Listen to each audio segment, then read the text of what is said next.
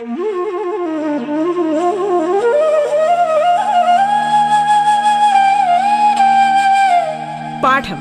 കേട്ടു പഠിക്കാൻ റേഡിയോ കേരളയിലൂടെ.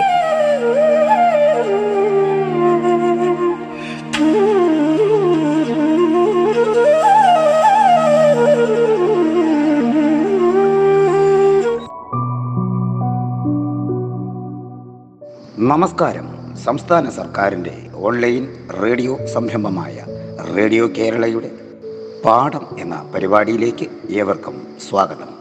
ഞാൻ നിങ്ങൾക്കൊപ്പം Ajimon N Thiruvananthapuram Pattom saint Mary's higher secondary സ്കൂളിലെ ഹൈസ്കൂൾ വിഭാഗം മലയാളം അധ്യാപകനാണ്.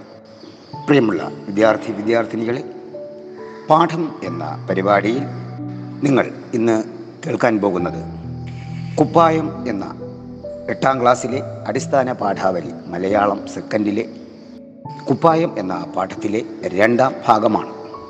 കഴിഞ്ഞ ക്ലാസ്സിൽ നമ്മൾ ഈ പാഠം പഠിച്ചപ്പോൾ എഴുത്തുകാരനെക്കുറിച്ചും ഈ യൂണിറ്റിന്റെ പ്രത്യേകതകളെക്കുറിച്ചും നമ്മൾ സംസാരിച്ചു.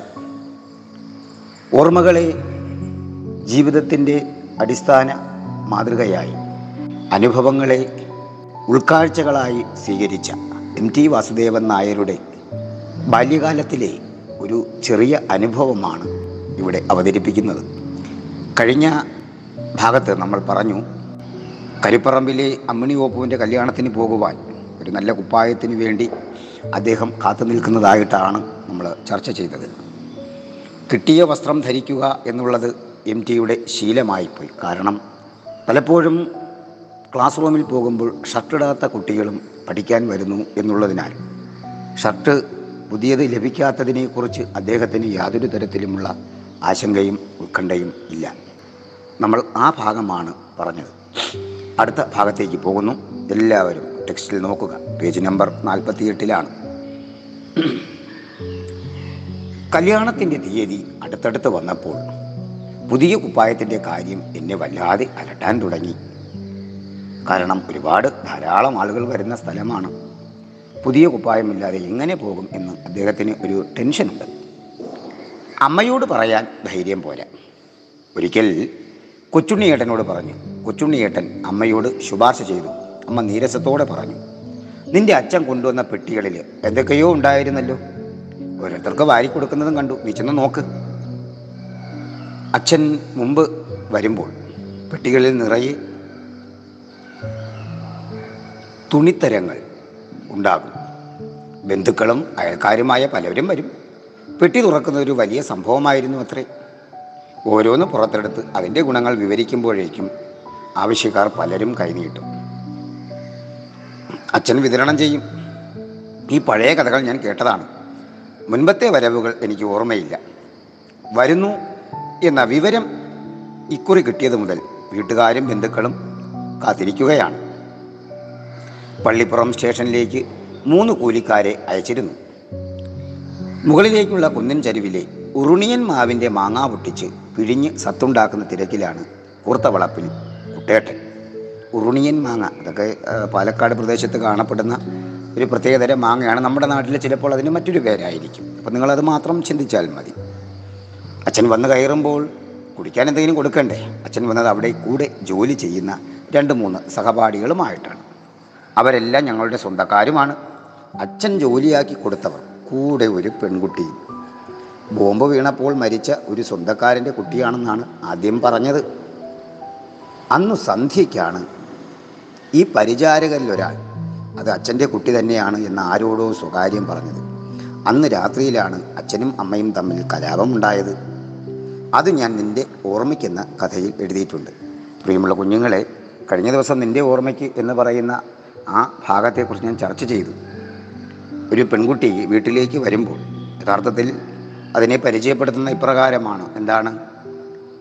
അത് അച്ഛന്റെ കൂടെ ജോലി ചെയ്യുന്ന ബോംബ് വീണപ്പോൾ ശ്രീലങ്കയിൽ ഒരു ബോംബ് ആക്രമണം ഉണ്ടായപ്പോൾ മരിച്ചു പോയ സുഹൃത്തിന്റെ മകളാണ് എന്ന് പറഞ്ഞാണ് പരിചയപ്പെടുത്തിയത്. പക്ഷേ പിന്നീട് അച്ഛനും അമ്മയും തമ്മിൽ ഒരുപാട് അസ്വാരസ്യങ്ങൾ സ്വരക്കേടുകൾ ആ വീട്ടിലുണ്ടായതിനെക്കുറിച്ച് നിന്റെ ഓർമ്മയ്ക്കെന്ന് പറയുന്ന ആ മനോഹരമായ അനുഭവക്കുറിപ്പിൽ പറയുന്നുണ്ട്. ഒരു ചെറിയ ഒരു പുസ്തകം ഒരു നാലോ അഞ്ചോ പത്ത് പേജിനകത്ത് വരുന്ന ഒരു പുസ്തകമാണത് നിന്റെ ഓർമ്മയ്ക്ക്. പ്രിയ കുഞ്ഞുങ്ങളെ സാഹചര്യവും സമയവും ഉണ്ടെങ്കിൽ തീർച്ചയായിട്ടും നമുക്കെടുത്തത് വായിക്കാം. യാതൊരു തരത്തിലുള്ള സങ്കീർണതകളോ ആസ്വാദനപരമായ ബുദ്ധിമുട്ടുകളോ ഇല്ലാത്ത വളരെ ചെറിയ ഒരു അനുഭവക്കുറിപ്പ്. നമുക്ക് സമയമുണ്ടെങ്കിൽ എടുത്ത് വായിച്ചു നോക്കണം. അപ്പോൾ മനസ്സിലാകും ഈ ഒരു സന്ദർഭം എത്രത്തോളം ആ വീട്ടിൽ സംഘർഷമുണ്ടാക്കി എന്ന്. അതുപോലെ തന്നെ എഴുത്തുകാരനായ എം ടിയിലും എം ടി വാസുദേവൻ നായർ പ്രത്യേകം പറഞ്ഞിരുന്നു. തന്റെ സഹോദരിയാണെന്ന് പറയുമ്പോൾ തനിക്കൊരു സഹോദരി ഉണ്ടായിരുന്നെങ്കിൽ എന്ന് ആഗ്രഹിച്ചിരുന്ന എം ടിയുടെ ഒരു സഹോദര സ്നേഹത്തിന്റെ ആഴവും അവിടെ അവതരിപ്പിക്കുന്നുണ്ട്. അപ്പോൾ ഇത്തരം കാര്യങ്ങളൊക്കെ മനസ്സിലാക്കുമ്പോൾ സാഹിത്യത്തിന്റെ ഒരു ചിന്ത ഒന്നിൽ നിന്നും മറ്റൊന്നിലേക്ക് പോകാം. സാഹിത്യം എന്ന ആ അംശം ഇന്നും നമ്മുടെ മനസ്സുകളിൽ നിലനിൽക്കുന്നതിന്റെ കാരണം ഒന്നിൽ നിന്നും മറ്റൊന്നിലേക്ക് പോവുക. അതിൽ ചിലപ്പോൾ നമ്മുടെ കഥയുണ്ടാകും നമ്മുടെ ജീവിതം ഉണ്ടാകും നമ്മുടെ അനുഭവം ഉണ്ടാകും നമുക്ക് ലഭിക്കുന്ന ഒരു ഉൾക്കാഴ്ചയുണ്ടാകും. പ്രിയ കുഞ്ഞുങ്ങളെ നിങ്ങളെല്ലാം വീട്ടിലാണ്. ഈ സമയത്ത് ഇത്തരത്തിലുള്ള കൃതികൾ വായിക്കുമ്പോൾ നിങ്ങൾക്ക് ലഭിക്കുന്ന ഉൾക്കാഴ്ച നാളെ ഒരുപക്ഷെ നിങ്ങളെയും ഒരു സാഹിത്യകാരനാക്കാം. ആ ചിന്തയിലൂടെ വലിയ വലിയ ഉൾക്കാഴ്ചകളും നിങ്ങൾക്ക് ലഭിക്കപ്പെടാം. ഓക്കെ. അപ്പോൾ നിന്റെ ഓർമ്മയ്ക്ക് സമയം കിട്ടുമ്പോൾ സൗകര്യം കിട്ടുമ്പോൾ ഒന്ന് വായിച്ചു നോക്കുക. വൈകുന്നേരത്ത് അച്ഛൻ പതിവ് പോലെ വന്നു. കൂടിയവർക്കെല്ലാം തുണിത്തരങ്ങൾ വിതരണം ചെയ്തു. ഞങ്ങളാരും പങ്കെടുത്തില്ല. പിറ്റേന്ന് അച്ഛൻ പുന്നേറക്കുളത്തേക്ക് യാത്ര തിരിക്കുകയും ചെയ്തു. അതായത് തറവാട്ട് വീട്ടിലേക്ക്. കൊച്ചുണ്ണിയേട്ടൻ പെട്ടികളിൽ അവശേഷിച്ചതെല്ലാം തിരഞ്ഞു നോക്കുമ്പോൾ ഞാനും കൂടെയുണ്ടായിരുന്നു. നീണ്ട വരെയുള്ള രണ്ട് തുണി കഷ്ണങ്ങൾ. ഞാൻ ചോദിച്ചു ഇത് ഷർട്ടിന് പറ്റില്ല. ഏട്ടൻ പറഞ്ഞു എടാ ഇത് കിടക്കശീലയാണ് തലയണയുടെ ഉറയുണ്ടാക്കാനൊക്കെ പറ്റും. എന്റെ കല്യാണ വേഷം അപ്പോഴും പ്രശ്നമായി തന്നെ നിന്നു. കല്യാണത്തിന് ഒരാഴ്ചയുള്ളപ്പോൾ ഞാൻ ധൈര്യം സംഭരിച്ച് ടി വാസുദേവൻ നായർ ധൈര്യം സംഭരിച്ച് അമ്മയോട് പറഞ്ഞു എന്റെ കുപ്പായൊന്നും നന്നല്ല അമ്മേ? കല്യാണത്തിന് വരുന്ന കുട്ടിയോട് കണ്ട പരിഹസിക്കില്ലേ? അമ്മ മൂന്ന് കുപ്പായവും വിസ്തരിച്ച് പരിശോധിച്ചു. ഒന്ന് തരക്കേടില്ല എന്ന് അമ്മയ്ക്ക് തോന്നി. ഇതിനെന്താടാ കുഴപ്പം? അമ്മ സൂക്ഷിച്ചു നോക്കൂ. നോക്കിയപ്പോൾ അമ്മയ്ക്കും ബോധ്യമായി. മുൻപൊരിക്കൽ സന്ധ്യയ്ക്ക് ഞാൻ ഇടനാഴിയിലൂടെ നടക്കുമ്പോൾ തട്ടിത്തടഞ്ഞു വീണു. താഴെ ഇലയിട്ട് മൂടിയ വലിയ വട്ടളത്തിൽ മഹാളി തളിക്കാനുള്ള കൂട്ടായിരുന്നു. മഹാളി എന്ന് പറഞ്ഞാൽ അടയ്ക്കാമരത്തിനുണ്ടാകുന്ന ഒരുതരം രോഗമാണ് മഹാളി. അപ്പം ഹാളി ആ വിഷത്തിനെതിരെ തളിക്കാൻ വേണ്ടി ഒരുക്കിയ കീടനാശിനിയുടെ ഒരു കൂട്ടായിരുന്നു. തൂത്തും തുരിശും. തുരിശ് എന്ന് പറയുമ്പോൾ നിങ്ങൾക്കറിയാലോ. തുരിശും തൂത്തും. അത് നിങ്ങൾ ഓർത്താൽ മതി. ചേർത്ത മഹാളിക്കൂട്ടിലേക്കാണ് ഞാൻ വീണത്. കഴുകിയാൽ പോകും എന്നൊക്കെ അമ്മയെ സഹായിക്കാൻ നിൽക്കുന്ന മീനാക്ഷിയെ അടുത്തി പറഞ്ഞു. അവർ പലവട്ടം കഴുകിയെങ്കിലും അതിന്റെ നിറപ്പാടുകൾ അവിടെ അവിടെ തങ്ങി നിൽക്കുക തന്നെ ചെയ്തു. അമ്മ നെയ്ത്തനെ പ്രാഗി. പ്രാഗി.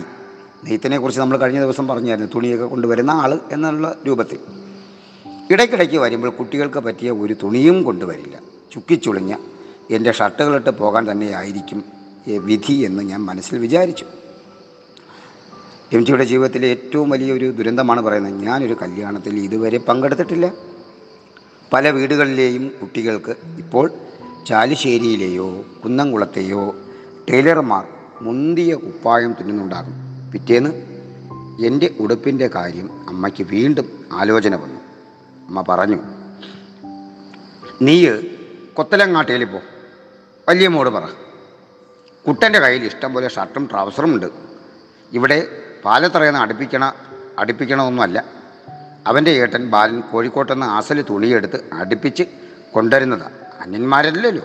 ഒരു ഷർട്ടും ട്രൗസറും തരാൻ പറ. പിറ്റേന്ന് ഒഴിവ് ദിവസമായിരുന്നു. കുട്ടന് എന്നെക്കാളും രണ്ട് വയസ്സ് മൂപ്പുണ്ട്. പക്ഷേ വലിപ്പത്തിൽ ഞങ്ങൾ സമാസമമാണ്. ഇടയ്ക്ക് രണ്ട് തവണ ദണ്ണിളക്കം കണ്ടതുകൊണ്ട് കുട്ടൻ ഇപ്പോൾ പഠിക്കുന്നില്ല. ദണ്ണ ഇളക്കം മീൻസ് അസുഖം. പല അസുഖമാകാം. ചിലപ്പോൾ അപസ്മാരമാകാം.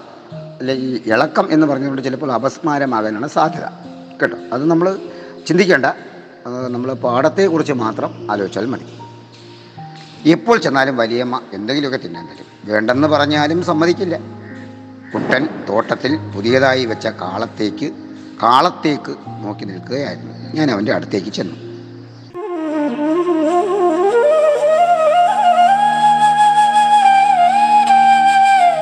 പാഠം കേട്ടു പഠിക്കാൻ റേഡിയോ കേരളയിലൂടെ.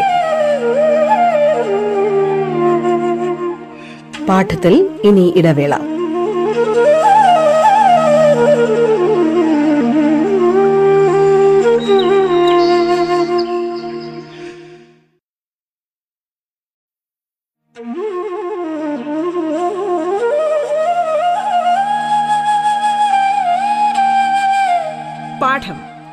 പഠിക്കാൻ റേഡിയോ കേരളയിലൂടെ. തുടർന്ന് കേൾക്കാം പാഠം.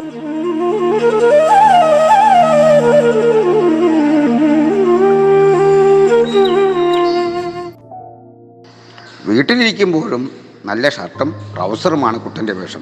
നിങ്ങൾ ഇവിടെ മുതൽ ഒന്ന് ശ്രദ്ധിക്കണം. കാരണം നമ്മുടെ ഈ പാഠം നൽകുന്ന ഒരു ആശയം എന്ന് പറയുന്നത് ഒരുവന്റെ വ്യക്തിത്വവും ഒരുവന്റെ മൂല്യവും ഒരുവന്റെ ബഹുലമായ മൊത്തത്തിലുള്ള ഒരു പെരുമാറ്റ സമീപനത്തെയും അവന്റെ കുടുംബത്തെയും മനസ്സിലാക്കുന്നത് അവന്റെ വേഷമാണ്. എന്റെ കുഞ്ഞുങ്ങളെ നമ്മൾ ആലോചിക്കുക. ഈ ലോക്ക്ഡൗൺ കാലത്ത് നമ്മൾ വീട്ടിലിരിക്കുമ്പോൾ നമ്മൾ സ്കൂളിലേക്ക് പോയില്ല നമ്മൾ പുറത്തെങ്ങും പോയില്ല. ആഘോഷങ്ങളോ ഒത്തുകൂടുന്ന സമയങ്ങളിലോ നമ്മൾ പോയി കാണും. പക്ഷേ ഒന്ന് ആലോചിക്കുക. നമ്മുടെ വേഷങ്ങളാണ്. നമ്മൾ ധരിക്കുന്ന വേഷം. ഒരു കൂലിപ്പണിക്കാരനായാലും ഒരു റബ്ബർ വെട്ട് തൊഴിലാളിയായാലും കളക്ടറായാലും ആരായാലും നമ്മുടെ വേഷമാണ് നമ്മൾ ധരിക്കുന്ന വേഷമാണ് നമ്മുടെ ഏറ്റവും വലിയ തിരിച്ചറിവ് അല്ലെങ്കിൽ നമ്മുടെ തിരിച്ചറിയാനുള്ള മാർഗം.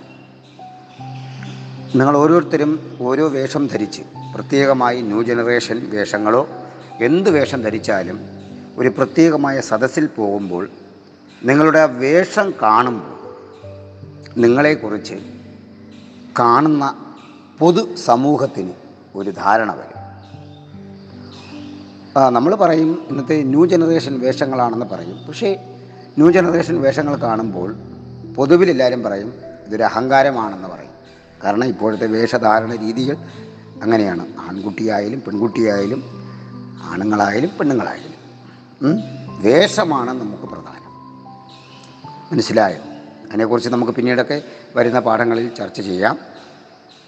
അപ്പോൾ പിറ്റേന്ന് ഒഴിവ് ദിവസമായിരുന്നു. കുട്ടന് എന്നെക്കാളും രണ്ട് വയസ്സ് മൂപ്പാണ്. അത് നമ്മൾ പറഞ്ഞു കഴിഞ്ഞു. വീട്ടിലിരിക്കുമ്പോഴും നല്ല ഷർട്ടും ട്രൗസറുമാണ് കുട്ടന്റെ വേഷം. ഞാൻ പ്രത്യേകം ശ്രദ്ധിച്ചു. കാളത്തേക്കിന് സാധാരണ കാളകളെ പറ്റില്ല. ഈയിടെ വാങ്ങിയ കാളകളെ ഈയിടെ വാങ്ങിയ കാളകളുടെ വിശേഷങ്ങൾ കുട്ടൻ പറഞ്ഞു. കൂട്ടത്തിൽ കരുപ്പറമ്പിലെ കല്യാണ കാര്യവും ഞാൻ സൂചിപ്പിച്ചു. അവർ വന്ന് ക്ഷണിച്ചിരുന്നു. അത്ര അടുപ്പമൊന്നും ഉള്ള ആൾക്കാരല്ലല്ലോ. ഞങ്ങളൊന്നും പൂവേണ്ടയില്ല പൂവ് ഞങ്ങൾ പോകാൻ സാധ്യതയില്ല എന്നാണ് അർത്ഥം. ഒരുപക്ഷെ അച്ചുവട്ടൻ പൂവായിരിക്കും. തോട്ടത്തിലും പറമ്പിലും ഒക്കെ കുട്ടൻ ചുറ്റി നടന്നു. ഞാനും കൂടെ. വീട്ടിലിരിക്കുമ്പോൾ ഇടുന്ന ഷർട്ടും ട്രൗസറും ഇത്ര നല്ലതാണെങ്കിൽ അവന്റെ പെട്ടിയിൽ ഇനി എന്തൊക്കെ ഉണ്ടാവും എന്നായിരുന്നു എന്റെ ചിന്ത. കുറച്ചു കഴിഞ്ഞപ്പോൾ വലിയമ്മയുടെ വിളി കേട്ടു. ഉണ്ണാറായി കുട്ട. വാസുവിനെയും വിളിക്ക്. എം ജിയെയും കഴിച്ചിട്ട് പോയാൽ മതിയെന്ന് പറ അവനോട്. തേക്കുകാർ പണി നിർത്തി കാളകളെ അഴിക്കുകയായിരുന്നു. കുട്ടൻ ചോദിച്ചു ഉണ്ണാറായിരിക്കണു. നീ വരണില്ലേ? വരിക. ഉണ്ണാൻ വരിക. ഞാൻ പോന്നു ഞാൻ അമ്മയോട് ഒന്നും പറയാതെ പോന്നതാണ് ഞാൻ നേരെ വീട്ടിലേക്ക് ചെന്നു. നടന്നു. വീട്ടിലെത്തിയപ്പോൾ അമ്മ ചോദിച്ചു കുപ്പായൊന്നും എടുത്തില്ലേ? ഞാനൊരു കളവ് പറഞ്ഞു. എനിക്ക് പറ്റിയതൊന്നും ഇല്ല അമ്മേ? അവന്റെ കയ്യിൽ അന്ന് അച്ഛൻ ബാക്കി വെച്ച് പോയ പെട്ടികളിലെല്ലാം അമ്മ ഒരു തിരച്ചിൽ നടത്തി. കിടകശീലയ്ക്കേ പറ്റൂ എന്ന് പറഞ്ഞ് കൊച്ചുണ്ണിയേട്ടൻ ഒഴിവാക്കിയ തുണി കഷ്ണം എടുത്ത് അമ്മ ഉമ്മറത്ത് വന്നു. മീനാക്ഷി ഏടത്തിയുടെ സഹായത്തോടെ അത് വിസ്തരിച്ച് നിവർത്തി നോക്കി. എന്നിട്ട് പറഞ്ഞു എന്താണ് ഇതിനൊരു കുഴപ്പം? ഷർട്ട് തുന്നിച്ച അസലായിരിക്കും. ഇല്ലേ മീനാക്ഷി? മീനാക്ഷി ഏടത്തിയും ശരിവെച്ചു. ഏ വെയിലാറിയിട്ട് അങ്ങാടിയിലേക്ക് പോകും ആ മുഹമ്മദിന്റെ കടയുടെ മുമ്പിൽ മെഷീനും വെച്ച് അപ്പുട്ടി ഇരുന്ന് തുന്നലില്ലേ അവനോട് പറ നിന്റെ അളവെടുത്ത് രണ്ട് ഷർട്ട് തുന്നാൻ പറ.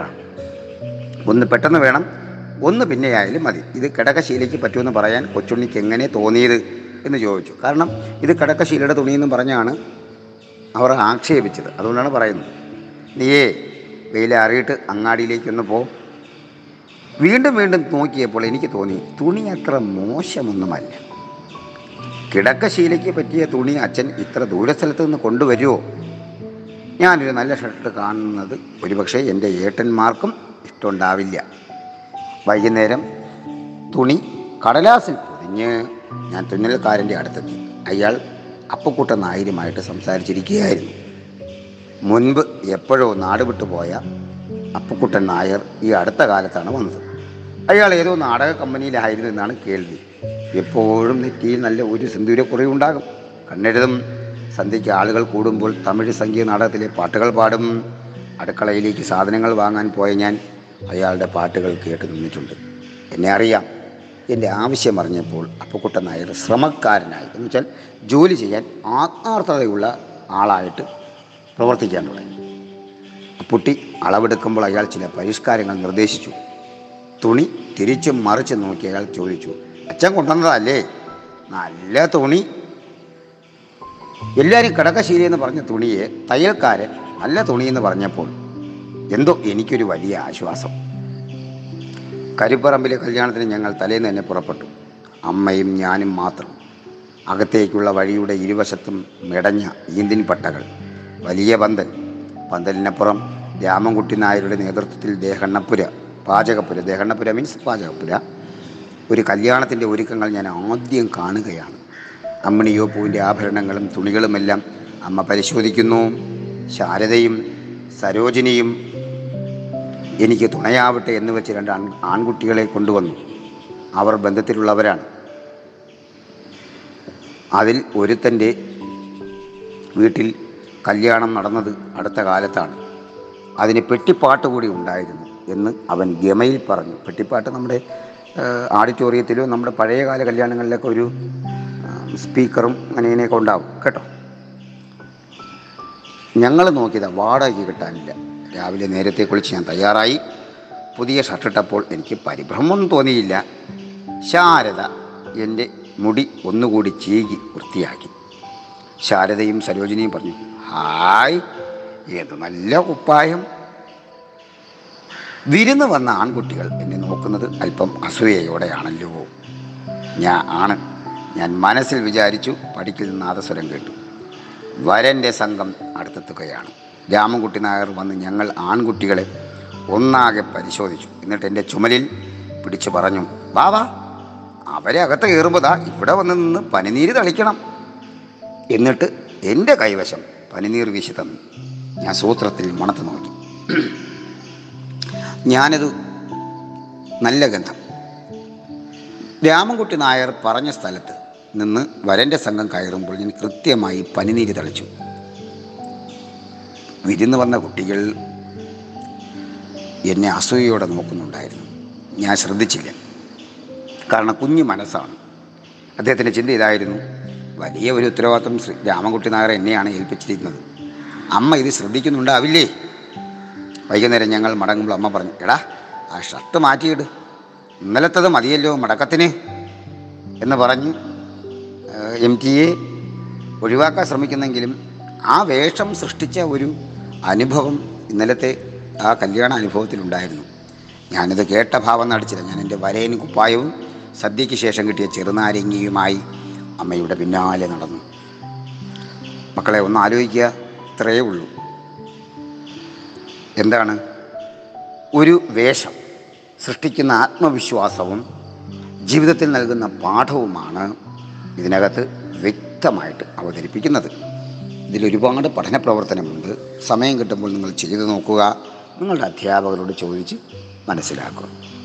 എല്ലാവർക്കും മനസ്സിലായെന്ന് കരുതുന്നു. അതുപോലെ ഒരു പഠന പ്രവർത്തനം ചെറുതായിട്ട് ഒരു പഠന പ്രവർത്തനം നിങ്ങൾക്ക് നൽകുന്നു. ഈ കുട്ടിക്കാലത്ത് നിങ്ങൾ വായിച്ചിട്ടുള്ള ഏതെങ്കിലും ഒരു പുസ്തകത്തിന്റെ വായന അനുഭവം നിങ്ങൾ അവതരിപ്പിക്കുക. താങ്ക് യു എല്ലാവർക്കും ശുഭദിന ആശംസകൾ നേരുന്നു.